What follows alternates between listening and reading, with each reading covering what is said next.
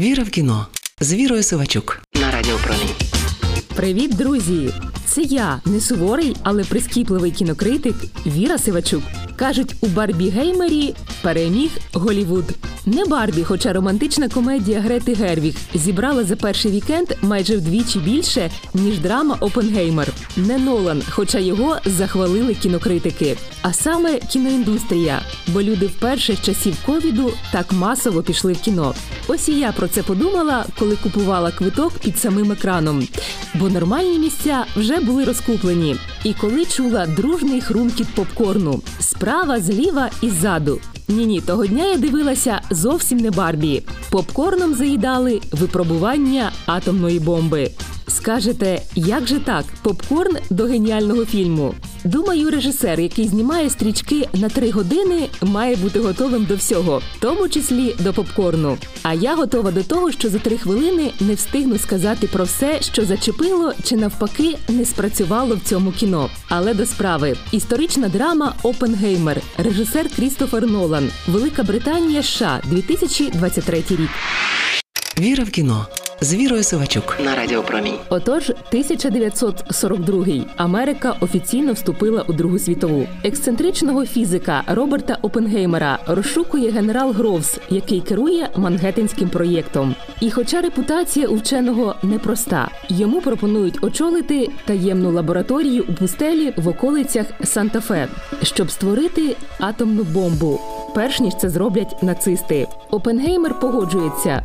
Мотивація дивовижна завершити цю і решту воєн на планеті. Але впродовж цього фільму хочеться зрозуміти, наскільки щиро і довго в це вірив сам Опенгеймер.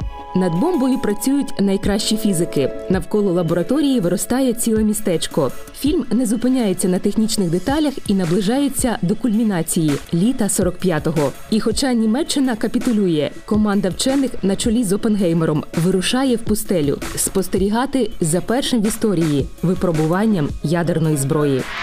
Віра в кіно з Вірою Сивачук.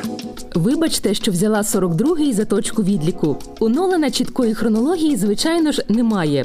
Опенгеймер виходить за рамки класичного байопіка з лінійною історією і витворяє щось страшне з подіями й часами. Закрите розслідування щодо Опенгеймера, якому закидали державну зраду на користь радянців, дозволяє організувати флешбеки і сюжетні лінії, і згадати ледь не все життя героя, не забувши про жінок, комуністів, отруєне яблуко і давнього ворога Штрауса. До речі, як на мене, ця лінія занадто розтягнута. Такий собі чиновник від науки після війни намагається знищити Опенгеймера. Можливо, де-інде цей конфлікт генія і бюрократа приніс би свої плоди. Але у фільмі про зброю масового знищення у фокусі цієї історії мали бути двоє: бомба і Опенгеймер. І ніхто і ніщо не повинно було їх відволікати. Звичайно, цей фільм можна читати по-різному, як історію про те, як політика використала науку для своїх цілей. І так, є саркастична сцена зустрічі Опенгеймера з Труманом про людство в ейфорії самознищення. Режисер показує світ, який радіє успіхам нової зброї. Як трилер про атомну бомбу, в якому вся страшна фізика ось ось виплеснеться на екран. А ми ж бо знаємо, що режисер відтворив вибух і ядерний гриб без комп'ютерної графіки, оптична ілюзія, чи як це називається, плюс нав'язлива гра звуку і світла. Це видовище справді приголомшує і змушує втиснутися в крісло. Але, звичайно, найбільшою бомбою у цьому фільмі був сам Опенгеймер.